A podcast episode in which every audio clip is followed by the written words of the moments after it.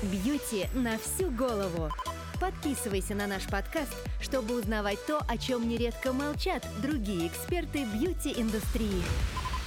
Привет, друзья! Сегодня поговорим о том, как менялись со временем эталоны женской красоты и косметика, как все это перекликается с настоящим и к чему в итоге может привести в будущем. С вами снова мы, Дмитрий Стафарандов, основатель косметического бренда Тиана, кандидат фармнаук, автор косметических рецептур. Я Анастасия Денисенко, главный креатор косметического бренда Тиана. А сегодня давайте заглянем немного в прошлое, а потом даже в будущее. Надеемся, вам будет интересно. Подпишитесь на наш канал, чтобы не пропускать новые выпуски. А давайте начнем с эпохи Средневековья и Возрождения. Глядя на картины Боттичелли, например, мы видим бледных, крупных, сутулых красавиц. А в жизни они, конечно, обнаженными не ходили, а были, наоборот, наглухо закрытой одеждой. И потому, что логично, главным достоинством считалась кожа. А эталон красоты того времени – это лицо с высоким лбом, и потому брить волосы, удлиняя лоб, считалось нормальным. А многие при этом были практически без бровей, их тоже сбривали. А, и чувствуешь, да, это перекликается с некоторыми нынешними современными трендами. Я сделаю такую небольшую сноску ввиду того, что я в свое время 7 лет отдал художественной школе, то история искусства для меня штука не, не чужая, поэтому в этом я немного разбираюсь. И, конечно, произведения искусства тех времен, они, они прекрасны по сути, но Иногда они шокирующие по персонажам, которых мы там встречаем, это правда. А что касается без бровей, ты имеешь в виду это по части бритья волос на лице, вот маленькими, вот этими маленькими бритвами? Да, да, да. да Точно, да. да. И они ведь э, для того, чтобы пушковые волосы, хотя это совершенно нормальное явление, не мешали делать рельеф кожи абсолютно гладким. Ну, хотя бы лбы сейчас так не сбривают, как это было в эпоху Средневековья и Возрождения. На мой вкус это было ужасно. Я не хотел бы, чтобы сейчас вернулась такая мода, но, но все циклично, и я думаю, что, может быть, мы этого не застанем. Но ну, кто знает. Да, это непредсказуемо. А может быть, да, может быть и вернется очень быстро, поскольку веяния моды меняются очень быстро, каноны красоты тоже, да и жизнь, в общем-то, вокруг э, меняется не просто быстро, а галопирующими темпами. Ну да, а потом во всяких субкультурах тоже, да, свои веяния порой шокирующие. Да, и бывает и так. Сейчас очень много разговоров о том, как мы убиваем себя разными вредными составами. Хотя по факту современная косметика, она проверена тщательно, она безопасна, вся, которая попала на полки. А, а вот раньше косметикой не просто травились, ей еще и умудрялись отравлять других. А мы вам расскажем такую интересную историю, как в 17 веке в Палермо жила некая Тофания, а, очень известная отравительница. У нее была своя косметическая лавочка, куда приходили постоянные клиентки, и в ассортименте был такой тайный товар – пудра с мышьяком. А была еще Екатерина Медичи, это уже известная отравительница, у которой был свой придворный э, аптекарь, мой, мой, мой э, прототип. Да, да. Коллега. Да, мой коллега, я, к счастью, никого не травил в своей жизни, а он посвятил свою жизнь именно этому. А мышьяк в то время был э, достаточно обыденным делом, и в пудрах его тоже использовали. Но все дело, во-первых, в дозировке, а во-вторых, в сухом виде она была совершенно незаметна на туалетном столике, да, просто как косметическое средство. Стоило подсыпать немного такой вкусной пудры в еду или напиток, и это становилось э, отравой. Это был такой тайный товар, обычные покупательницы о нем не знали, и Тафания продавала эту пудру только для избранных. Да, она называлась Акватофана, такое, да, кодовое название. И вот таким образом избавлялись от мужей и неугодных любовников. Вот она, страшная сила косметики.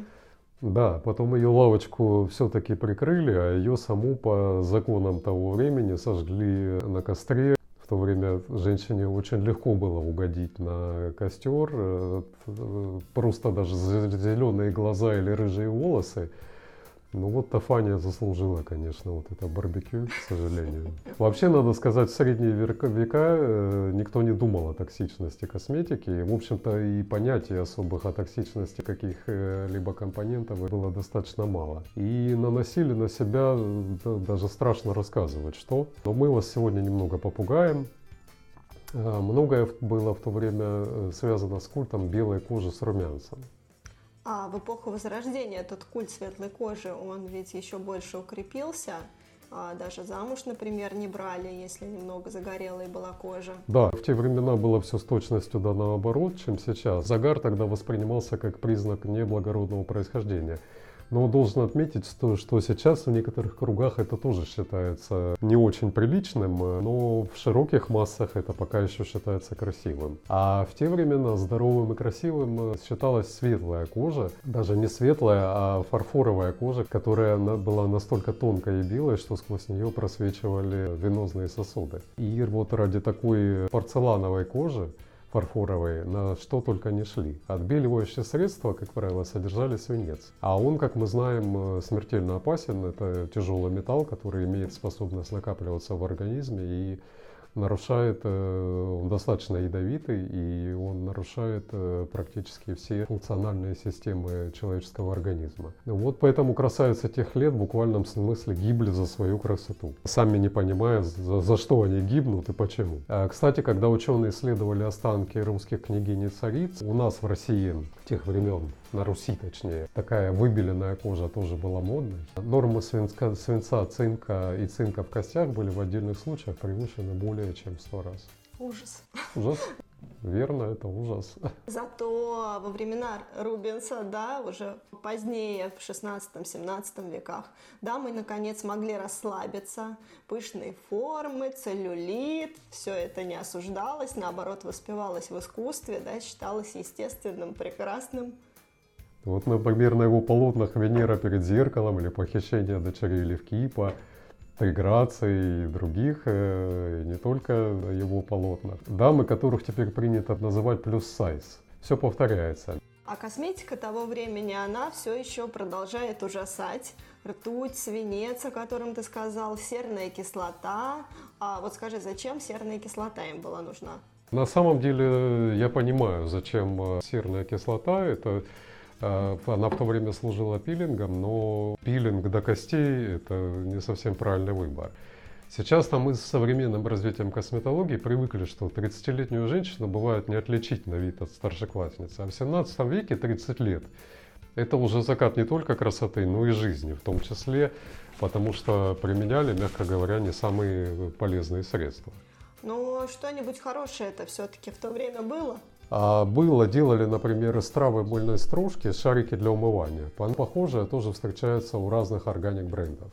А в России при Петре тоже в почете была бледная кожа и привозили с Запада а, жемчужную пудру, которая выбеливала лицо, румяна, а, пудру для париков, даже целые шкафы были, где пудрили платья.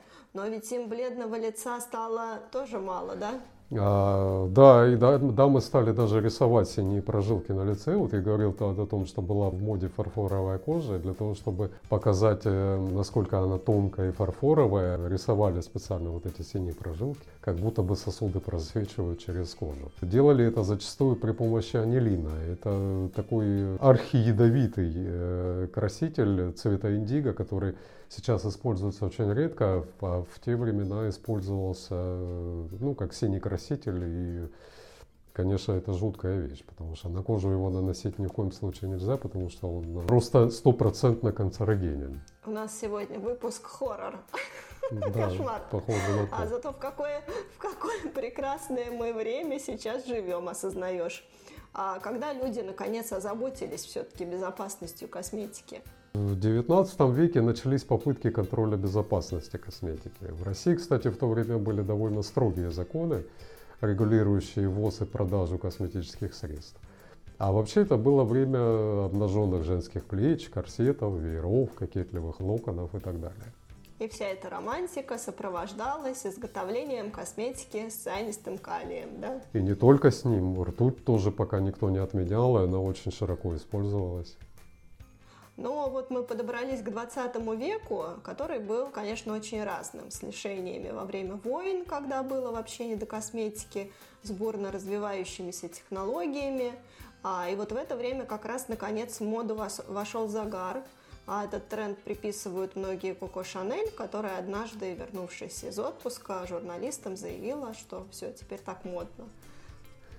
Ну, не стал бы говорить спасибо Коко Шанель, потому что сейчас это, конечно, не так выражено, но еще где-то 5-10 лет назад ситуация с загаром была э, настолько уже критичная, потому что э, он стал э, слишком популярен и начался просто бум на автозагары и солярии. Я рад, что мода на него проходит. Ну, даже у психологов есть там свои термины для этого, да, когда все время мало загара.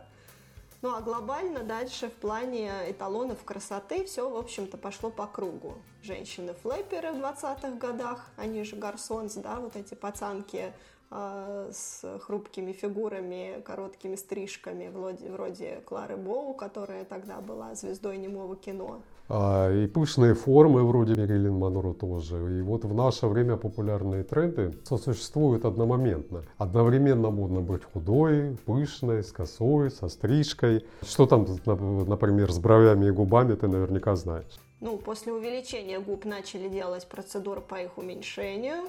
Брови вроде бы пока актуальные натюрель, широкие, густые, хотя в модных показах периодически я вижу монобровь, да, как у Фриды Кало. И, или многие до сих пор их сбривают высветляют, например, черные волосы и светлые брови.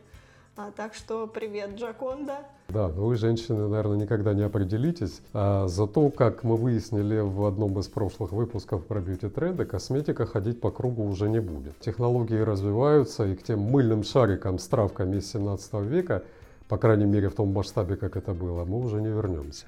А про монобровь, как у Фрида, это, конечно, тоже очень интересная тема. Я, я представляю себе, если это войдет в моду, это будет нечто.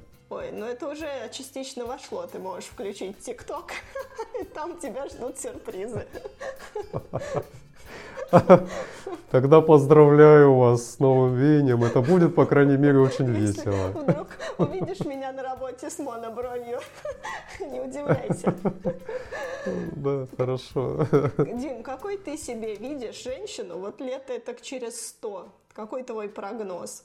Ой, это очень сложно прогнозировать, потому что модные тренды и стандарты красоты, как скачка безумных лошадей, и ввиду того, что нет э, четко очерченного манежа, я думаю, что этих коней может вынести куда угодно. Я думаю, что через сто лет э, женщины станут неузнаваемыми, но в любом случае женщина всегда хочет себя украсить, поэтому я думаю, что тенденция ближайшего столетия это все-таки продолжение истории об украшательстве. И я думаю, что вполне вероятно, что это дойдет до крайности, э, как вы, например, можете увидеть в в такой серии фильмов «Голодные игры» «Сойка-пересмешница». Там вот э, представители э, элиты общества, Элизиума, их показывают в таких особенных нарядах с особенным макияжем. Я думаю, что это вот будет примерно, примерно такое. Благодаря женщинам тренд на натуральность просто обречен. Тренд на натуральность, если еще возможен в области белой косметики, уходовой, да, то в части декоративной косметики, я думаю, что ждем укрепления безумия. Ну и по большому счету производителям декоративной косметики это было бы совсем невыгодно, поэтому они все сделают для того, чтобы тренды шли все-таки да, туда, в сторону украшательства. Да, я думаю, что они будут лоббировать новую моду, новые какие-то э, моноброви, я не знаю, ресницы, которые, которые царапают лоб. Ну и на этой радостной ноте, красочной, мы сегодня завершаем наш насыщенный, хотя немного беглый экскурс. А, и помните, что красота – это прежде всего не обстоятельства, не внешние оценки чьи-то, а то, что у вас внутри. Сегодня осознанная красота, принятие своей природы и забота о ней – это превалирующая ценность все же, я думаю. Красота неотделима, с одной стороны, от э, здоровья и с другой стороны, от личности. И впереди у нас еще много разговоров о прекрасном и насущном, а также о спорном и о неочевидном. А пока подписывайтесь на наш подкаст, ставьте лайки, оставляйте комментарии. Все это поможет другим людям узнать о нем. Желаю вам обрести красоту внутри себя и вокруг себя. И до новых встреч. Бьюти на всю голову. Подписывайся на наш подкаст, чтобы узнавать то, о чем нередко молчат другие эксперты бьюти-индустрии.